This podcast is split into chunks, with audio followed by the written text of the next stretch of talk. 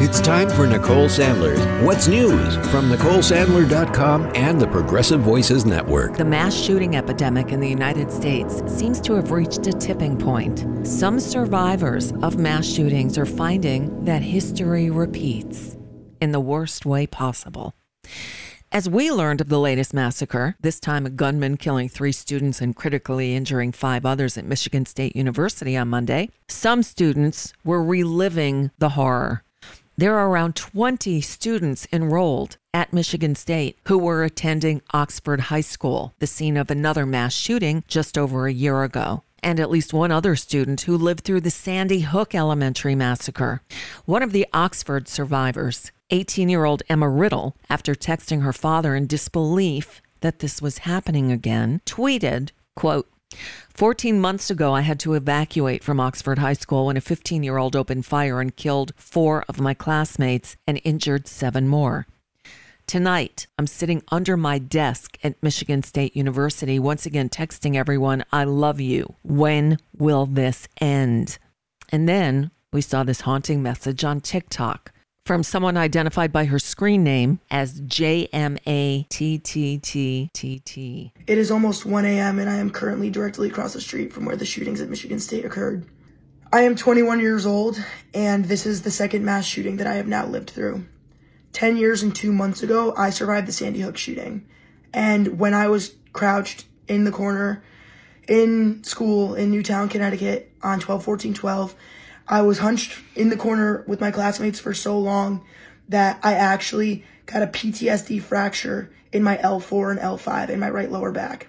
The fact that this is the second mass shooting that I have now lived through is incomprehensible. My heart goes out to all the families and the friends of the victims of this Michigan State shooting. But we can no longer just provide love and prayers.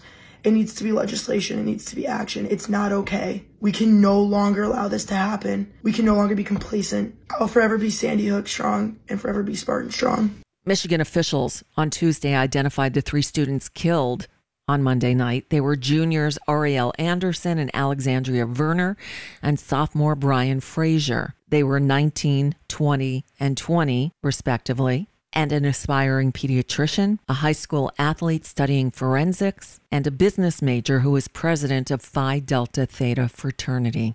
Authorities identified the gunman. I won't say his name. They still say they had no idea what the shooter's motive was. He was forty-three years old, a black man, and was found dead after the shooting, apparently from a self-inflicted gunshot wound. By the way, this shooter was charged with several gun-related offenses back in twenty nineteen. He got probation and was barred from possessing a gun until May of twenty twenty-one. When will this end?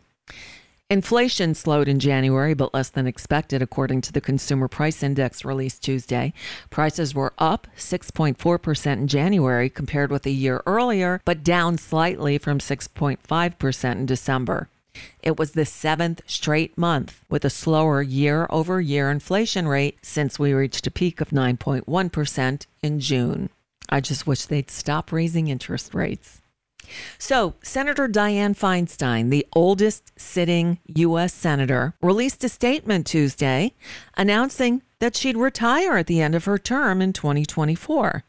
Of course, this was just a formality, as no one expected the eighty-nine-year-old to run again. And Democratic Representatives Katie Porter and Adam Schiff have both already declared their candidacy.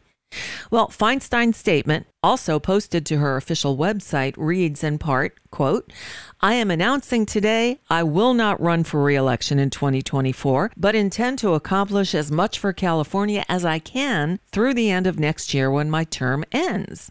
Okay, that's good, right?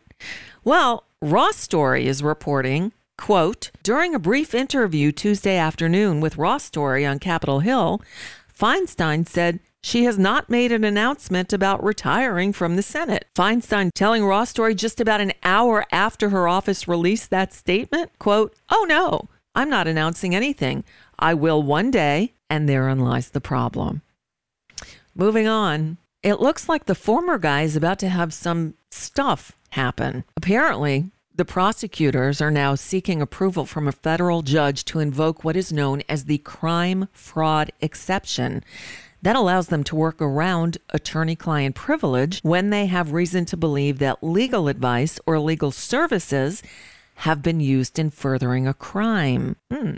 The fact that prosecutors invoked the exception in a sealed motion to compel the testimony of Trump lawyer Evan Corcoran suggests that they believe Donald Trump or his allies might have used Mister Corcoran's services in that way. This is relating to the probe into Trump's handling of classified documents. Stay tuned. More disturbing reports out of Russia, including one that says the government is operating a network of camps where it has thousands of Ukrainian children being held since the start of the war. The report contains disturbing new details about the extent of Moscow's efforts to relocate, re-educate, and sometimes militarily train or forcibly adopt out Ukrainian children. These are actions that constitute war crimes and could provide evidence that Russia's actions amount to genocide. This report, compiled by the Conflict Observatory, which is backed by the U S State Department, found that more than six thousand children, ranging in age from just months old to seventeen, have been in Russian custody at some point during the course of the nearly year-long war. Russia's embassy in Washington dismissed the report as, quote, absurd. Yeah, right. Well, Turkish President Erdogan said that over thirty-five thousand people have died and more than one hundred five thousand five hundred were injured in Turkey as a result of last week's earthquake, making it the deadliest such disaster since Turkey was founded one hundred years ago. And almost three thousand seven hundred deaths have been confirmed in neighboring Syria, where relief efforts are virtually non-existent. Miraculously, rescuers on Tuesday pulled another nine survivors from the rubble of buildings that collapsed more than two hundred hours earlier. Among the survivors, seventeen and twenty-one-year-old brothers and a man and a young woman in Syria. The death toll from the quakes surpassed forty-one thousand on Tuesday.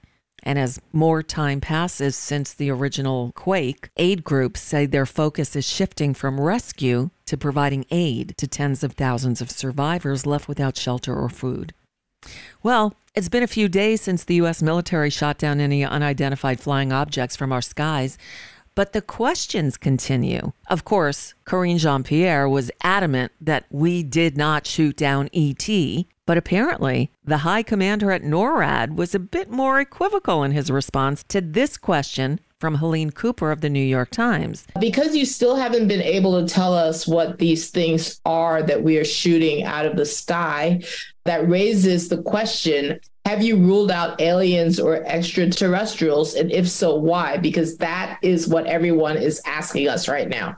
And thanks for the question, Helene. I'll let the intel community and the uh, counterintelligence community figure that out. I haven't ruled out anything uh, at this point. We continue to assess uh, every threat or potential threat unknown that approaches North America uh, with an attempt to identify it. I haven't ruled out anything at this point. Just saying. I got the and that's just a bit of what's news for now.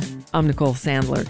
If you appreciate these reports and the Nicole Sandler Show, I hope you'll consider making a contribution. My work is listener supported, and I can't do it without your help. Find out more at Nicole Sandler dot com, and please click on that donate button.